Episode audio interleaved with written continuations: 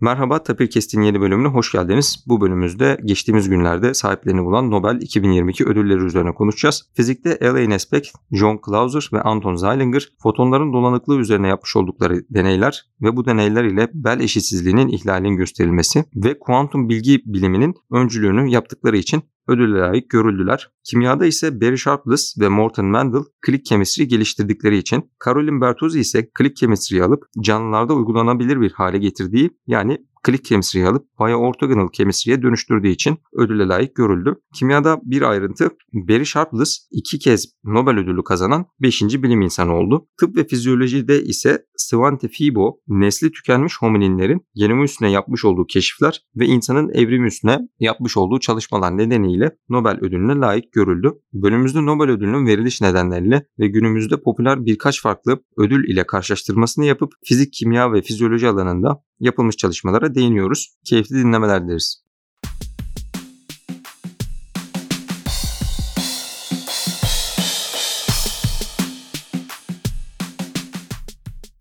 Serhan Hocam hoş geldiniz. Hoş bulduk Halil. Hocam geçtiğimiz günlerde Nobel 2022 ödülleri açıklandı. Biz de sıcağı sıcağına bir Nobel'i konuşmak ve bu sene hangi alanda hangi çalışmalar ödüllendirildi, neden ödüllendirildiler ve bu çalışmaların aslında insanlığa, insanlığın geleceğine ve bilime etkisi ne olacak bunları bir konuşmak istedik. Şimdi bu sene Nobel aslında biraz daha sönük geçti diyebiliriz geçtiğimiz senelerde. Sanırım biraz daha halk tarafından bilinen ya da daha çok kamera önünde olup daha çok insanlarla iletişime geçen konferanslara giren kendi aslında bilim anlatıcılığı kitapları olan insanlar Nobel kazandığı için özellikle Roger Penrose mesela benim en yakın hatırladığım ya da Kip Thorne'un aldığı ödül ki Kip Thorne Interstellar filmiyle tanınıyordu. Bu gelişmeler Nobel'in daha ön planda olmasına sebep oluyordu. Nobel ödüllerinin daha çok duyulmasına sebep oluyordu. Ama ilginç bir şey var hocam. Mesela bu sene bir Türk televizyon kanalında NTV'di sanırım. Fizik ödüllerinden John Clauser'dı ya da fizik ödülü alan bir bilim insanıyla röportaj gerçekleştirmişler ve bunu televizyonda yayınlamışlar. Daha önce Nobel diye arattığımda mesela hiçbir Türk kanalının ya da Türk nasıl diyelim bir içerik üreticisinin bir Nobel ödülü alan kişiyle bilim konuşup bunu insanlara anlatmaya çalıştığını görmemiştim. Bu sene böyle dikkat çeken bir ayrıntı vardı benim için. Orada da birileri yeni bir şey denemek istedi belki diyebilirim. Bu sene aslında nadir görülen olaylardan biri yaşandı Nobel'le. Bir bilim insanı ikinci kere Nobel ödülüne layık görüldü. Üçüncü kez Nobel ödülüne layık görülen henüz Nobel'de fizyoloji, fizik ve kimya alanında yok. Bildiğim kadarıyla Nobel Barış Ödülü'nde Kızıl Haç ikiden fazla kez ödüle layık görülmüş. İki kere Nobel alan bilim insanlarına baktığımız zaman Marie Curie, Linus Pauling, John Bardeen, Frederick Sanger ve Barry Sharpless bu sene kimya alanında. İkinci kez aslında birinci çalışması da kimya alanında oldukça benzer bir alanda çalışma. İkincisi de bu sene Click Chemistry, Click Kimyası ismi ile alınan alanda ödüllendirildi. Bu da toplamda iki Nobel ödülüne sahip olan insan sayısını 5'e yükseltmiş oldu. Hocam şimdi Nobel'de bu sene beşinci kez ikinci kere Nobel alan bir insandan sonra dikkat çeken konu bence deneysel çalışmalara veriliyor olması. Özellikle fizikte tamamen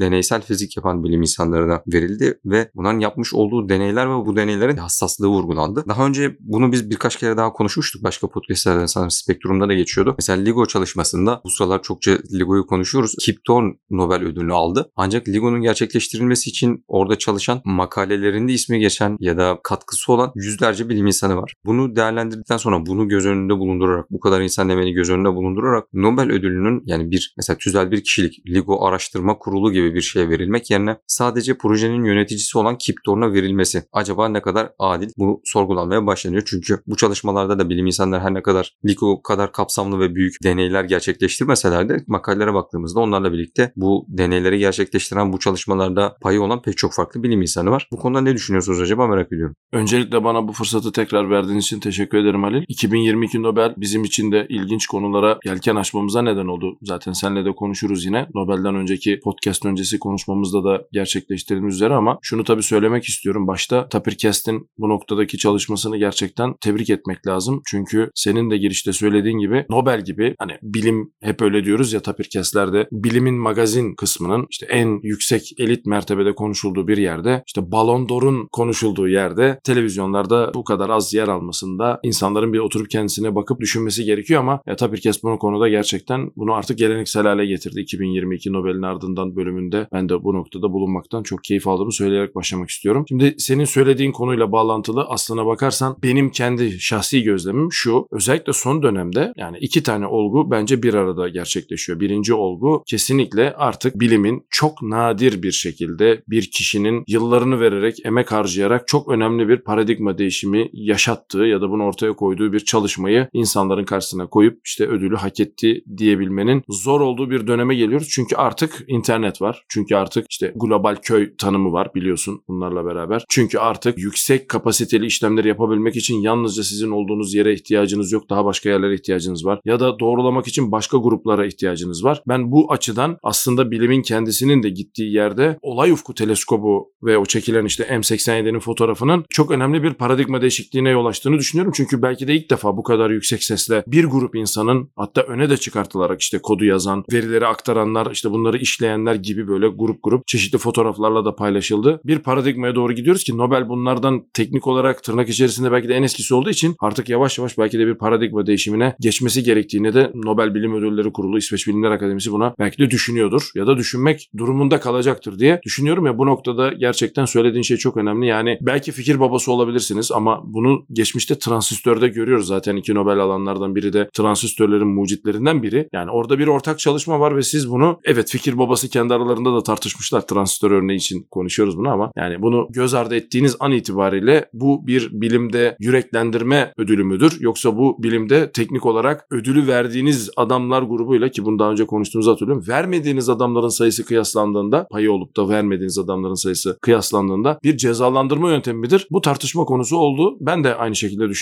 Halil ve bütün bu çalışmalarda özellikle fizik ve kimya çok önde bu noktada ki fizyoloji ödülü de bence buna dahil. Korkunç bir laboratuvar çalışması söz konusu. Yani bu noktada kişilerin öne çıkması anlaşılabilir ama laboratuvarlarının ya da beraber çalıştığı insanların öne çıkmamasını anlamak mümkün değil bence Halil. Hocam aslında baktığımızda geçtiğimiz haftalarda artık önemli hale gelmiş bir bilim ödülü daha vardı. Breakthrough ödülleri. Bildiğim kadarıyla arkasında sanırım Mark Zuckerberg gibi insanlar var ve Nobel'in neredeyse 3 katı miktarda kişi başı, çalışma başı ödül dağıtıyorlar. Özellikle hani bilimin fonlanmasını da düşündüğümüz zaman ve bilimin bilim insanlarının bu tarz miktarları aslında biraz temsili olarak kazandığını genelde bu paraları paylaştıkları, üniversiteye verdiklerini de biliyoruz. Hocam aslında Breakthrough ödülleri bir noktada daha Nobel'den ayrılıyor. Hem vermiş olduğu ödülü miktarıyla hem de 2020 yılında fizik ödülünü sizin bahsetmiş olduğunuz Event Horizon çalışmasında yani kara deliğin fotoğrafının çekilmesi çalışmasında bütün ekibe vererek Nobel'den farklı bir iş yapmış oldu ve bir örnek olarak gösterdi. Ödülün sitesine girdiğimizde çalışmada emeği olan 347 farklı kişinin ödülü paylaştığı yazıyor ve isim olarak da çalışmanın kurucu yöneticisinin ismi anılmış. Ancak ödülün dediğim gibi çalışmayı gerçekleştiren 347 bilim insanının tamamı arasında paylaşıldığını da belirtiyorlar.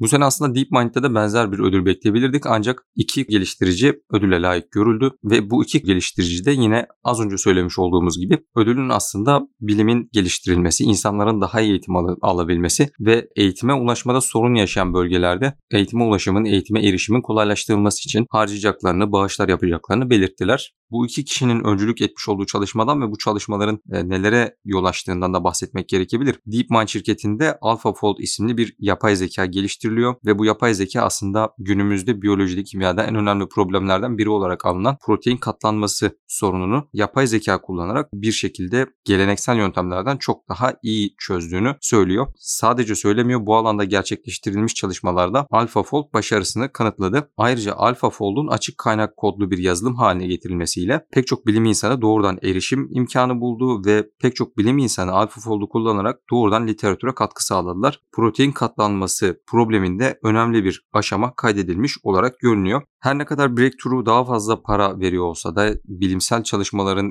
gerçekleştirilebilmesi için de fon ve bu tarz ödüller her ne kadar önemli olsa da Nobel bence isim olarak her zaman diğer ödüllerden ayrı hocam. Örneğin Nobel dilimizde bir deyim haline de gelmiştir. Nobel kazanmak ya da Nobel'e aday gösterilmek bence e, her ne kadar bazen kinayeli olarak da kullanılsa genelde samimi olduğumuz kişilere e, o zaman gel seni Nobel aday gösterelim gibi e, biraz aslında eleştirel bir yorum da yapabiliriz. Ancak bunun seni Nobel Nobel adayı gösterelim o zamanın. Dilimizde de deyim olduğu bence artık bir gerçek. Bu seneki ödüllere bakacak olursak hocam biz bu bölümde yine önceki bölümlerde olduğu gibi fizyoloji, fizik ve kimya ödüllerini konuşacağız. Hani sizin de müsaadenizle ben öncelikle fizikten başlayarak sonra fizyoloji ve kimya aslında biraz daha yakın hissettiğim için konular olarak birbirine yakın hissettiğim için fizikten başlayarak ödülleri gözden geçirmek istiyorum. Daha önceki bölümlerde değinmiştik. Sizin aslında yüksek lisans döneminde çalışmış olduğunuz bir konuydu. Quantum Teleportation ve Quantum Information Theory ve Quantum Mekaniği. Şimdi bu sene ödülle layık görülen bilim insanları geliştirilen kuantum teorisinin yapmış olduğu tahminlerin deneysel olarak doğrulanmasını sağlayacak düzeneklerin geliştirilmesini sağladıkları için verildi. Özellikle deneysel fizik demiştik. Bu insanların yapmış oldukları, geliştirmiş oldukları yeni malzeme yöntemleri, yeni deney yöntemleri ve elde ettikleri sonuçlar, elde ettikleri hassasiyet ve çözünürlük kuantum teorisinin doğrulanmasını sağladı diye tekrardan ikinci kere bastırarak söyleyelim. Şimdi bu noktada hocam sizin bu konudaki fikirlerinizi merak ediyorum. Özellikle teorik olarak konunun aslında nerelere gittiğini ve gelecekte nerelere gidebileceğini hızlıca bir özetleyebilir miyiz? Şimdi fizik Nobel'i düşünüldüğünde senin de söylediğin gibi aslına bakılırsa evet ödül bu çalışmaları bu başlıkta topluyor. Sen gayet güzel özetledin ama bence o çalışmanın evet çatısı bu ama alt bileşenleri biraz daha bence sofistike. Şimdi birinci durum şu Halil benim fizik ödüllerindeki İsveç Bilimler Akademisi'nin belki de baktığı durum. Ben bir üyesi değilim ama muhtemelen bu adamların yaptığı çalışmalara baktığımızda o kronolojiyi de göz önünde bulundurduğumuzda şunu görüyoruz. Bir defa senin de söylediğin gibi hassas ölçüm yani kuantum sistemlerin en olmazsa olmazı olan hassas ölçüm düzeneklerinin iyileştirilmesi söz konusu. Ancak bunu yaparken söz konusu kuramın özellikle işte görelilik gibi kütle çekimiyle olan iletişimini, etkileşimini daha iyi anlayabilmek için şu an eksik olan parçaları daha iyi anlayabilmek için ortaya koyduğu yöntemler ve senin de söylediğin gibi malzemelerin, bileşenlerin ve yöntem paradigmasının değiştirilmesi konusunda verildiğini görüyorum. Yani şimdi bu tabii dinleyenlerimiz için belki çok soyut gelebilir. Bunu biraz daha somut hale getirmeye çalışacağım. En basit Young'dan başlayalım. İşte Thomas Young'ın meşhur çift yarık deneyi bize o olgunun tuhaf davranışı hakkında ve o günkü teorik bilgilerimizle işte corpuscular dedikleri yani parçacık kuramıyla alakalı bir durumu ortaya koyuyordu ve orada ne oluyor anlayamıyor insanlar bir şekilde. Burada ama bir adım geriye gittiğimizde baktığımız şey ışık. Yani ışık üzerinden hareket ediyoruz. Yani ışık bir madde değil teknik olarak bir enerji biçimi. Yani bir enerji biçimi vasıtasıyla ölçmeden bahsediyoruz. Zaman geçtikçe artık işte atom kuramı da ortaya çıktıktan sonra işte elektronun keşfi, elektronların bir alan içerisindeki hareketleri, şu bu benzeri şeyler bunların aslında bir ölçme cihazı olarak da kullanılabileceği öyle diyelim tırnak içerisinde ortaya çıktı. Yani enerjinin yalnızca foton formunda ya da ışık formunda olmak zorunda olmadığı bunun parçacıklar üzerinden de yapılabileceği ortaya çıktı. İşte parçacık girişim ölçerleri ya da nötron girişim ölçerleri bunun bence güzel bir örneği. Son dönemde işte bu Nobel'i alan kişilerin yapmaya çalıştıkları ise her birisinin tabii kendilerine göre avantajları ve dezavantajları ortaya konduktan sonra ışık parçacık ya da ışık madde etkileşimini bir arada kullanan yöntemler. İşte ona atomik interferometre, atom girişim ölçeri deniyor. İşte Zeilinger özellikle bunlardan en önemlisi yani bence en önemlisi derken çalışmaların ağırlığı anlamında değil. Çok uzun süredir kendisinin yapmış olduğu çalışmalarla birlikte bu tarz deney setleri ve deney sonuçları üretildiği için bunu söylüyorum. Ortaya bunu çıkartıyor. Yani biz artık maddenin ışıkla etkileşimini de kullanarak bir ölçme yapabiliyoruz ve bu bizim kainatın sırlarını açığa çıkartmada bir avantaj olarak kullanabileceğimiz bir şeydir diyebilecek teknik ve teknolojiye ulaşmanın da çıktısı. Çünkü işte Zeilinger'in kendi çalışmalarından takip edebildiğimiz kadarıyla işte argon gazının belli bir seviyede uyarılması, bu uyarılan gazın işte bir atomun altın plakasının çok özel bir biçimde yarıklara ayrılması ve o yarıkların işte çeşitli düzeneklerden geçirilmesi gibi çok sofistike deney düzenekleri bir araya getirilerek kütle çekimsel ölçümlerin yapılabildiği sonucu ortaya çıkıyor ki bunu sözünü ettiğimiz şey bundan 30-35 yıl öncesi. Yani şimdi insanlara da bunu söylemek lazım. Yani bu çalışmalar en az 30 yıllık çalışmalar. Yani 30 yıllık çalışmaların bir şekilde getirdiği yere Nobel veriliyor. Yoksa bu çalışma 30 yıl önce yapılmış, belli bir aşamaya da getirilmiş. Şimdi konuyu kuantumla birleştirirsek az önce senin de sözünü ettiğin üzere kuantum mekaniğini öngördüğü, gündelik hayatımızda tuhaf olarak karşılayabileceğimiz olguların testlerinin yapılması hatta bu testlerin sonucunda bugüne kadar çünkü o test düzeni hiç olmadığı için bugüne kadar hiç aklımıza gelmeyen yöntemlerin ortaya çıktığını görüyoruz. İşte bunlardan ben bir tanesini müsaade edersen söylemek istiyorum. Çok yakın zamanda da tartışması da. Hatta hatırlarsan geçen yani yazın başındaki kuantum günleri Amerika'da düzenlenen neredeyse bu konunun çok özel bir alt dalına yoğunlaşmıştı. Hassas kuantum ölçümleriyle işte kuantum anahtar dağıtımı sistemleri gibi bizim şu anda kuramsal olarak bildiğimiz yani burada kuantum kullanırsak işte kuantum teknolojisini kullanırsak işte bu kırılamaz edilemez denilen şeylerin aslında kırılma ihtimalinin ortaya çıktığı belirlendi. Yani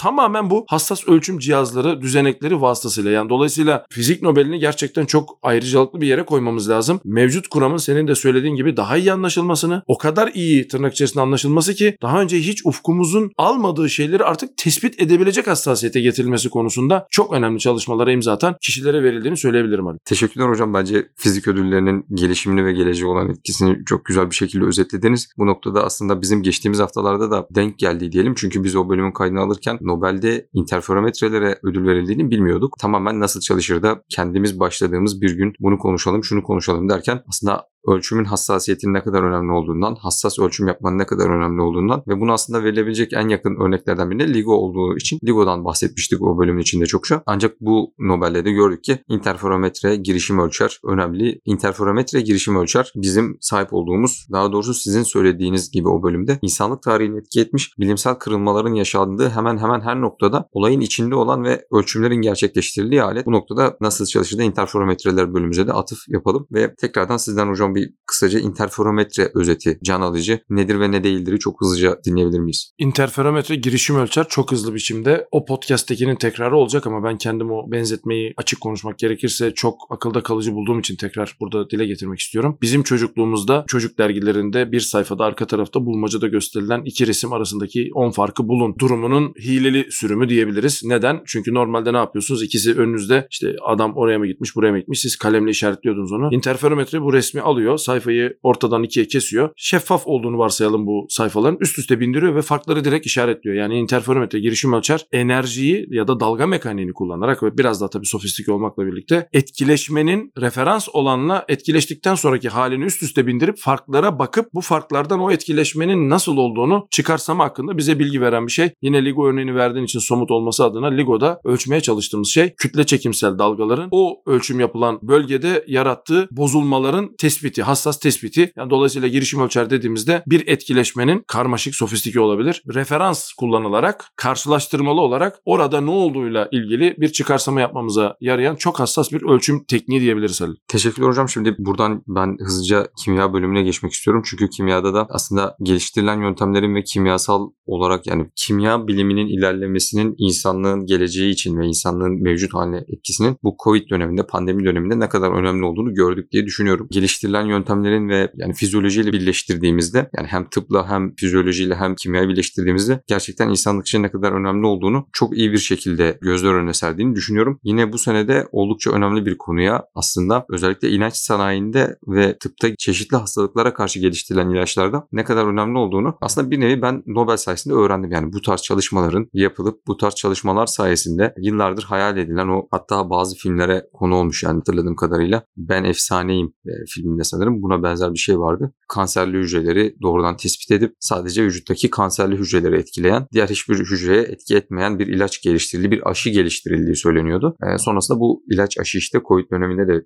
çok çok konuşuldu. Hani zombiye mi döneceğiz? Sonrasında oradaki insanları zombiye döndürüyordu ve sadece Will Smith kalıyordu ve bir de köpeği vardı. Onun maceralarını izliyorduk. Şimdi aslında bu ilacın gerçekten yapılabilmesi için gerçekleştirilmiş çalışmalar bütünü diyebiliriz. Öncelikle klik chemistry deniyor. Klik kimyası. Türkçesini açıklamalara ekleriz. Şu an kontrol etmediğimi fark ettim. Ve klik chemistry'den esinlenerek bunun biyolojik olarak biyolojik yapılarda insan vücudunda canlı hücrelerde nasıl gerçekleştirilebileceğini geliştirilen bir diğer bilim insanı var. Klik chemistry ve bioorthogonal chemistry diye geçiyor. Siz hocam kimya ödül hakkında bu sene ne düşünüyorsunuz? Sizin yorumunuz nedir? Şimdi yine fizik ödülüne paralel bir şey söylemek istiyorum Halil. Aslında çalışmanın dediğin gibi yani yine en başta konuştuğumuz yere geliyor. Yani klik chemistry yani klik kimyası artık Türkçe dediğin gibi nasıl çevriliyor bilmiyorum ama oradaki klik muhtemelen o kimyasal bileşenlerin doğru kombinasyon ve konfigürasyonla bir araya gelmesini söyleyen o efektin galiba karşılığı olabilir. Genelde görüntü olarak şey veriyorlar hocam bu. Benim gördüğüm en yakın neresi var? Arabalardaki bebek koltuklarında çocukların beline sarılan ve klik diye oturan tam o hani emniyet kemeri de belki buna örnek de fotoğraf olarak ona çok benzer bir şey koyuyorlar genelde.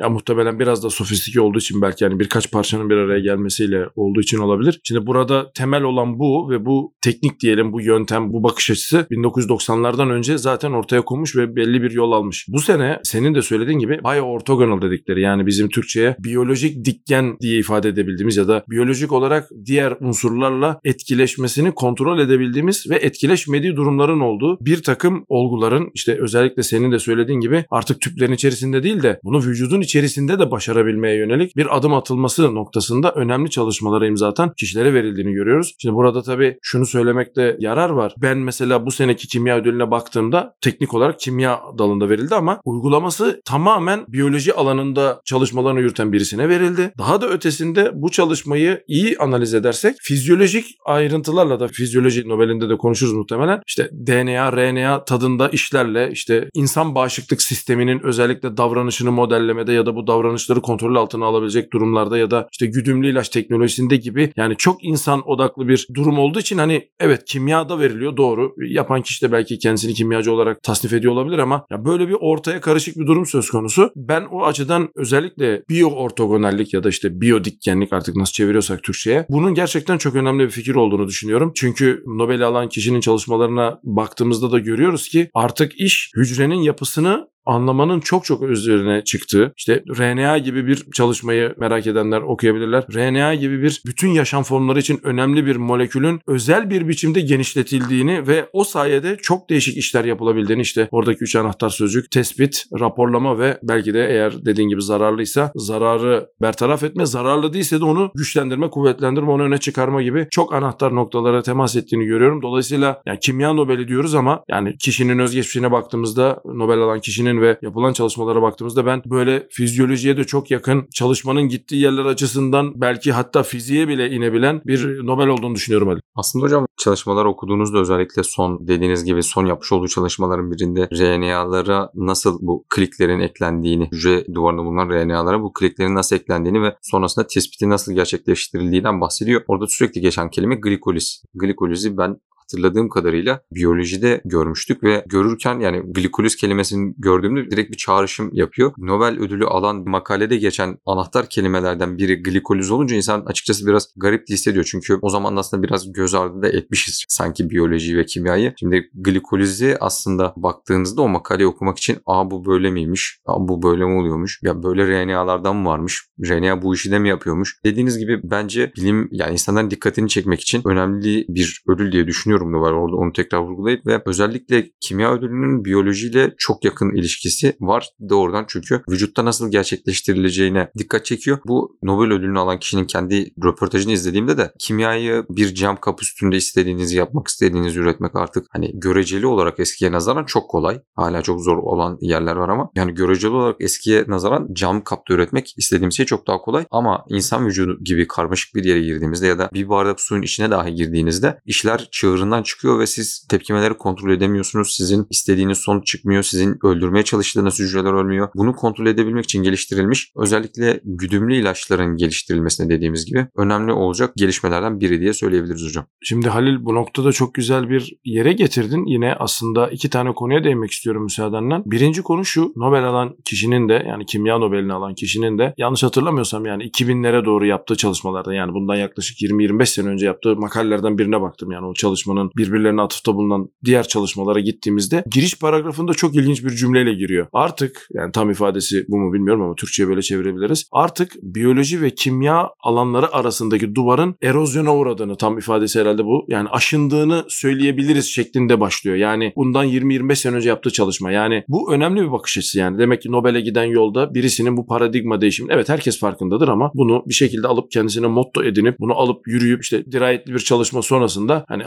amaçlarının Nobel almak olduğunu düşünmüyorum bu insanların ama Nobel'e giden yolların önemli bir aşamasında bunu bir makalenin giriş paragrafının birinci cümlesi olarak seçmenin ben önemli bir dirayet olduğunu düşünüyorum Ali. Yani bu önemli bir şey. Yani bunu 25 sene önce yazmış. Ben bu alanlarda çalışmayan biri olarak Nobel'in bugün geldiği yerde hatta ben bunu bugün dile getirebiliyorsam 25 sene önce bunu çok açık kalın harflerle yazmış birisinin Nobel almasına şaşırmamam lazım diye düşünmüştüm kendi kendime. Şimdi ikinci konu da şu yine sen güzel bir yere getirdin. Yine o röportajların birinde ya da işte internette düşmüş sürümlerinden bir tanesinde bu insanların nasıl çalıştığı, laboratuvarda nasıl çalıştığıyla alakalı birkaç seninle podcast öncesi konuşmuştuk hatırlarsan. Orada da DeepMind'da yine bir geçiş var dikkat edersen. Yani orada kimyanın ne kadar fizik, ne kadar matematik, ne kadar görsellik, ne kadar insan deneyimiyle yapıldığıyla alakalı güzel birkaç girdi vardı ve bunu artık tamamen bu deneyimi eğer yapabiliyorsak mümkünse yapay zeka, makine öğrenmesi gibi teknolojilerle hızlandırabilir miyize getiriyoruz ki işte burada karşımıza yine Nobel Breakthrough karşılaştırması çıkıyor. Yani bir taraftan bunu eski ekol diyelim diyelim yapan kişiler var. Onlar Nobel aldılar. Bir taraftan bunu yeni ekol ve yeni bir solukla yapmaya çalışanlar var. Onlar da breakthrough'u aldılar. Bu ikisini yan yana görmenin ben heyecanlı bir durum olduğunu düşünüyorum ki kimya Nobel'inin bu karşılaştırmayı bir kere daha karşımıza çok kalın harflerle çıkardığını söylemek isterim Ali. Hocam aslında biraz da böyle sanki hani sosyal medya diliyle falan baktığınızda DeepMind için heyecanlı gençler, Nobel ödülü alan kişiler için de ağır abiler diyebiliriz sanki şu an. Çünkü ikinci kez Nobel ödülü alan bir insan da var. Kimyada klik kemisinin geliştiricilerinden birisi Barry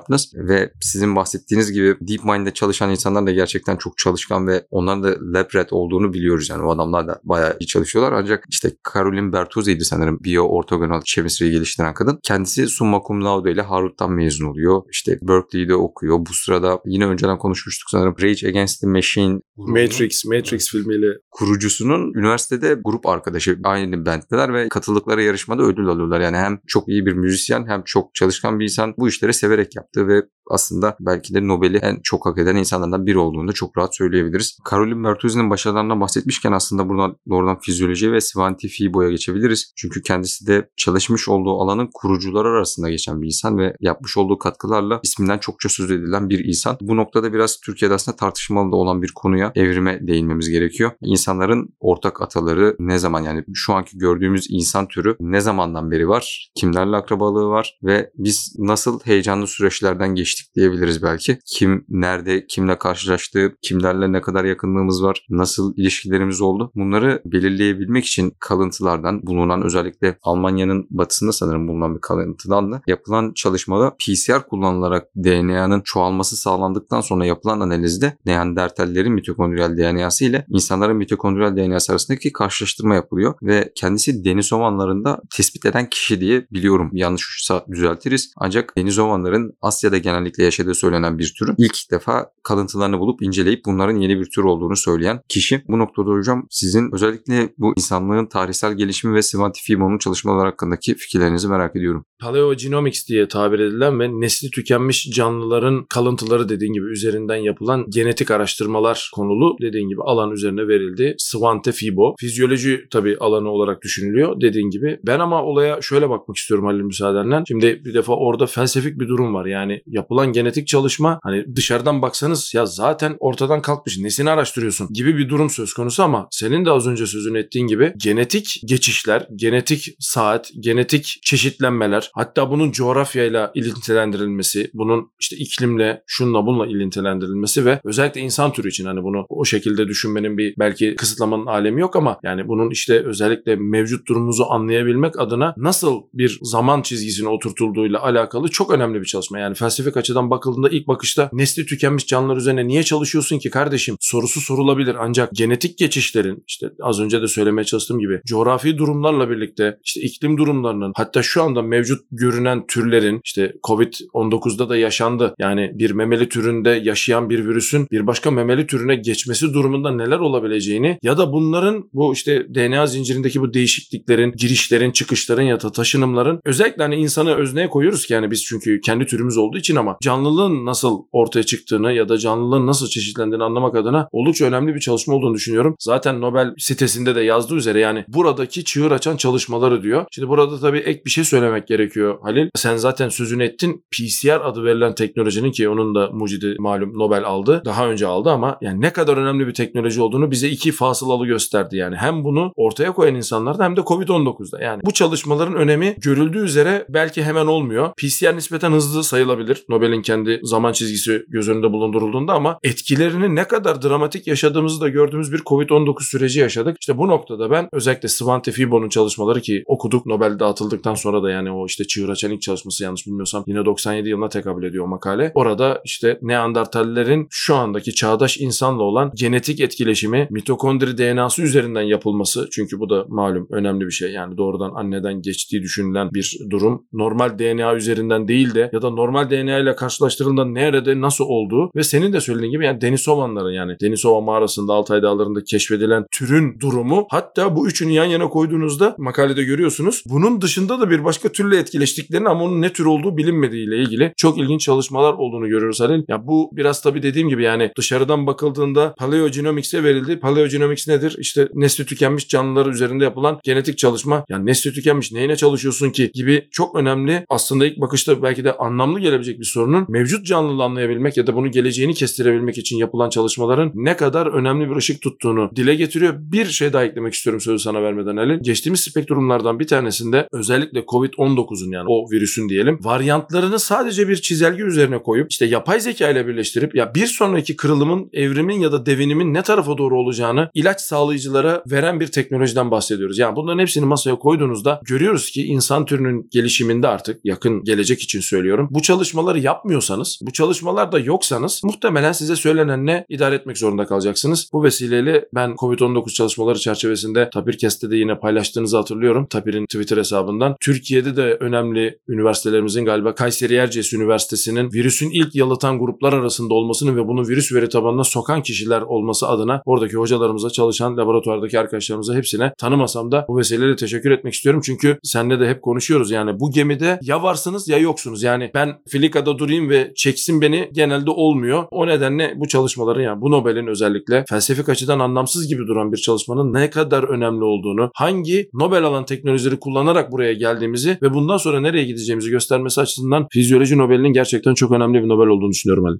Teşekkürler hocam. Şimdi bu noktada sizin söylediğiniz ek olarak şunu da vurgulamak istiyorum. Belki memelilerden insanlara geçtiğini söyledik ama daha önce de bu kehanette bulunmuştuk. Yani aslında Covid-19'un şu an nasıl ortaya çıktı halen tartışmalı bir konu. Artık siyasi de bir konu. Çünkü ülkeler birbirlerini suçlamak için de bunu söylüyorlar. Ancak bildiğimiz şey şu ki elimizde bu kadar gelişmiş teknolojiler varken Nobel'de bunları konuşurken belki de yapılmamış olsa bile yapılması çok uzak olan bir ihtimal değil. Ve bunun yapılmasını sağlayan işte fizyoloji ödülünü alan bilim insanının, kimya ödülünü alan bilim insanlarının ve hatta fizik ödülünü alan bilim insanlarının yani bizim doğa nasıl çalışıyor, doğanın nasıl çalıştığını anlamamızı çok daha iyi sağlayan bilim insanlarının katkısıyla olduğunu söyleyebiliriz. Evet bunu bir virüs çıkartıp kötü bir amaçla kullanabilirsiniz ya da belirli bir ölçekten baktığınızda o virüsü çıkartan kişi için de belki bu çok faydalı bir şeydir. Yani evet acınası olarak görünebiliyor da bunu daha önceki spektrumlarda da çokça değindik. Yani dünyanın geleceği konusunda şu an çeşitli işte kehanetlerde bulunurken insanlar ve bilim insanları artık kırılamaz bazı eşiklere geri dönülemez bazı noktalara geçtiğimizi özellikle iklim konusunda vurgularken böyle şeylerin yapılması da geçmişte de olduğu gibi bence gelecekte de olacaktır. Bu nedenle dediğiniz gibi özellikle geçtiğimiz spektrumlardan birinde hani dünyanın durumu ve hani gelecekte ne olacağızı uzun uzun konuşmuştuk. Bu gemide yer almadığımız sürece, bunun içinde tamamen olmadığımız sürece ve buraya çok önemli yatırım yapmadığımız sürece büyük ihtimalle paleogenomics çalışanları tarafından ileride belki de tür olarak değil ama en azından nesli tükenmiş zihniyet grubu diye belki bizi genetiğimizi araştırır. Yani bu adamlar niye böyle yapmış, niye bunu çalışmamışlar diye. Yani çünkü dediğiniz gibi burada ya varsınız ya yoksunuz arası olmuyor hocam. Ben son olarak bir şey söylemek istiyorum Halil. Özellikle Svante Fibo'nun çalışmasıyla alakalı. Yani bu çalışmalar bir arada yürütülürken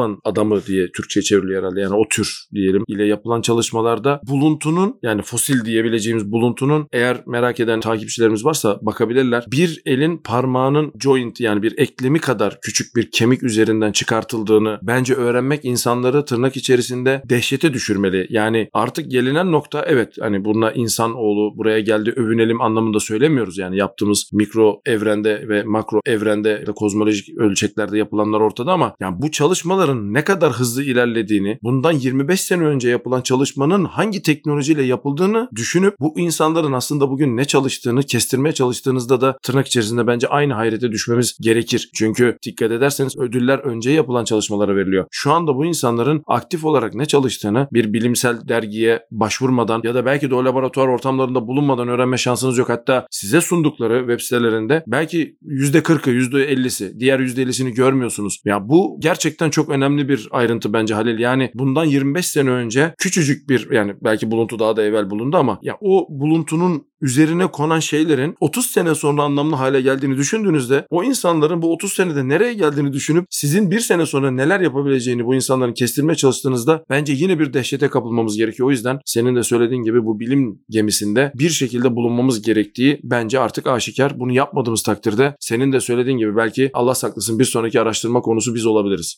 Bence güzel özetlediniz. Şu an yapacağımız çalışmalar bizim 50 yılımızı, 100 yılımızı etkilerken biz bundan 50 yıl ve 100 yıl önce bu alanlarda çok çalışma yapmamış insanlar olarak aslında neredeyse sıfırdan başlayacağız diyebiliriz ve maalesef genel olarak gündemimize baktığımızda ve başa çıktığımız sorunlara baktığımızda bilimsel çalışmalardan ve bilimden çok daha hayatın içindeki problemler olduğu için biraz canımızın sıkılması diye özetleyebiliriz diye düşünüyorum. Katıldığınız için teşekkür ederim hocam. Kapatmadan önce eklemek istediğiniz son bir şey var mı? Şöyle bir şey eklemek istiyorum Halil. Bunu senle bir arada yürüttüğümüz podcastlerin hemen hemen belki de benim hatırladığım son %30'unda mutlaka bir şekilde bir cümleyle iki cümleyle söylüyoruz ama yani konu Nobel olunca bunu bir kere de dile getirme isteği oluştu bende. Burada sözünü ettiğimiz şey dediğimiz gibi yani bu bilim camiasının içerisinde olmak öyle ya da böyle bunu anlıyoruz. Ama az önce ilginç bir şey söyledim ve biz daha önce bunu konuştuk seninle. Bilim pahalı bir uğraş. Burası kesin. Ödüllerin miktarlarından görüyorsunuz. Bunlar gerçekten önemli ödüller. Hatta bazı bilim çalışmalarına verilen ödüller beklenenin zekatı bile sayılmıyor. Yani o derece büyük ölçeklerden bahsediyoruz ama ya biz siz bir şey masaya koymadığınız takdirde hani bunu ödül için yapmıyor bu insanlar ama fonlanma ihtimaliniz de artıyor. Yani tırnak içerisinde ya radarda görünürlüğünüz yok. Yani size niye birisi otursun da olduğu yerden bir fon versin? Bir şekilde bir görünürlük gerekiyor. Bunu vitrine çıkma amaçlı yapmayalım. Dediğim gibi yani geminin içinde olmak amaçlı yapalım ama görünür çalışmalar yapmamız gerekiyor. Yani aksi takdirde kendimiz bir çalışma yapıyor olabiliriz ama bu çalışma görünür değildir. Görünür olmayınca takdir edersin ki yani fonlanmıyor. Fonlanmayınca da benim çalışmam fonlanmadı diye demek ki hiç fonlanmayacak kaygısıyla bir böyle bir küsme söz konusu oluyor. Yani bu ikisinin birbirini olumsuz etkilediği bir geri bildirim sistemi olduğunu düşünüyorum. İnşallah ülkemiz bundan bir an evvel kurtulur. Yani bizde de fonlanma belki yeterli değil. Dünyanın hiçbir yerinde yeterli değil. Bunu söylemek lazım yani. Dünyanın neresinde bilime yeterli yatırım yapılıyor? Bunu ayrıca tartışırız ama bir nebze de olsa yatırım alabilmek için, bir nebze de olsa bir şeyler yapabilmek için görünür çalışmak ve bu noktada peşini bırakmamak gerekiyor. Yani üç kere denedin olmadı. Dördüncü bırakalım. İşte bütün Nobel podcastlerinde konuşuyoruz. İnsanların yapmış olduğu belki de 17. çalışmaya Nobel veriliyor ama adam zaten şu an 75. çalışmada. Yani Good Enough bence bunun için çok güzel bir örnek. Yani lityum iyonu adam 30 yıl önce zaten ortaya koymuş. Şu an bambaşka bir şey çalışıyor. Yani olaya bence bu felsefi açıdan da bakmak lazım. Dediğin gibi yani çalışılan tür olmamak için çalışmamız gerekiyor. Fonlanmanın kesinlikle artırılması gerekiyor ama ben iğneyi her zaman kendimize batırmaktan yanayım. Fonlanma yetersiz olabilir, olmayabilir ama biz masaya görünür bir şey koymak zorundayız Ali.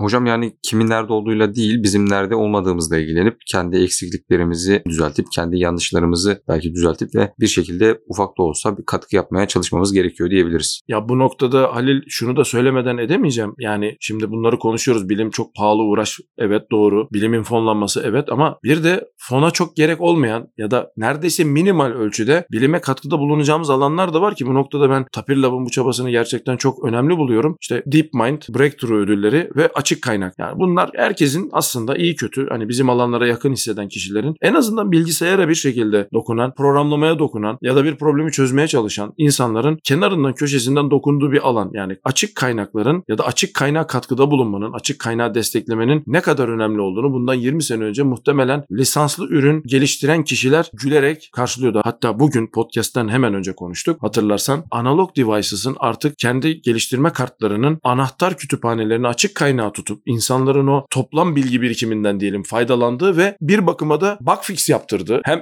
tarafında faydalandı. Simbiyotik bir ilişkiye doğru gidildiğini görmezden gelemeyiz. Yani bilim pahalı bir uğraş önermesini başa koyup benim param yok diye kenara çekilmek bir yana. İşte Python mesela bunun gene güzel bir örneği. Artık yani scientific bilimsel araçların neredeyse vazgeçilmesi ve açık kaynak. Yani sen de oraya kendi yaptığın bir şey koyabilirsin. İnsanlar eleştirebilir bunu geliştirebilir ilerletebilirsin. Ya da tamamen açık kaynak bir problemi çözmeye çalışıp çözülmüş bir probleme katkıda bulunabilirsin ve bunun için milyon dolarlara ihtiyacın yok. Ama dediğim gibi az önce geminin içinde olmak ve olmamanın tek bir adı var. Geminin içindesindir ya da değilsindir ama formu biçimi şekli her zaman fonlu olmuyor bence Halil. Yani bu konuda bence açık kaynak bunların başında gelen önemli bir ayrıntı. İşte risk 5 ortada. Risk 5'i alarak milli işlemci gerçekleştiriliyor şu an. Yani bunların hepsi bence tamamen ayrı bir podcast konusu. O yüzden ya bilim pahalı bir uğraş önermesi doğru bir önerme ama eksik bir önerme artık. Bilimin pahalı olmayan tarafıyla da insanlar bir şeyler yapıp işte az önce gördüğümüz DeepMind'ı bir şekilde ortaya koyabiliyorlar. Buradan şu sonu çıkmasın. Benim de DeepMind'ım niye yok? Bana da verin 3 milyon dolar. Bunu söylemiyorum. Buraya giden yolun birinci adımı para olmayabilir. Bunu söylemeye çalışıyorum. Teşekkürler hocam. Bizler de sizlerin ve Ali Hoca'nın danışmanlığında açık kaynak topluluğuna elimizden geldiğince katkı sağlamaya çalışıyoruz. Kendi Git repomuzda kullandığımız araçların çeşitli sürümleri mevcut ve bunların devamlılığını da getireceğiz. Buralara geliştirdiğimiz yeni araçları da ekleyeceğiz. Ve Tapirkesler'de aslında bir nevi açık kaynak topluluğuna katkı sağlamak amacıyla gerçekleştirdiğimiz çalışmalardan birisi. Gelecek sene Nobel bölümünde tekrar görüşmek üzere. Herkese iyi haftalar dileriz.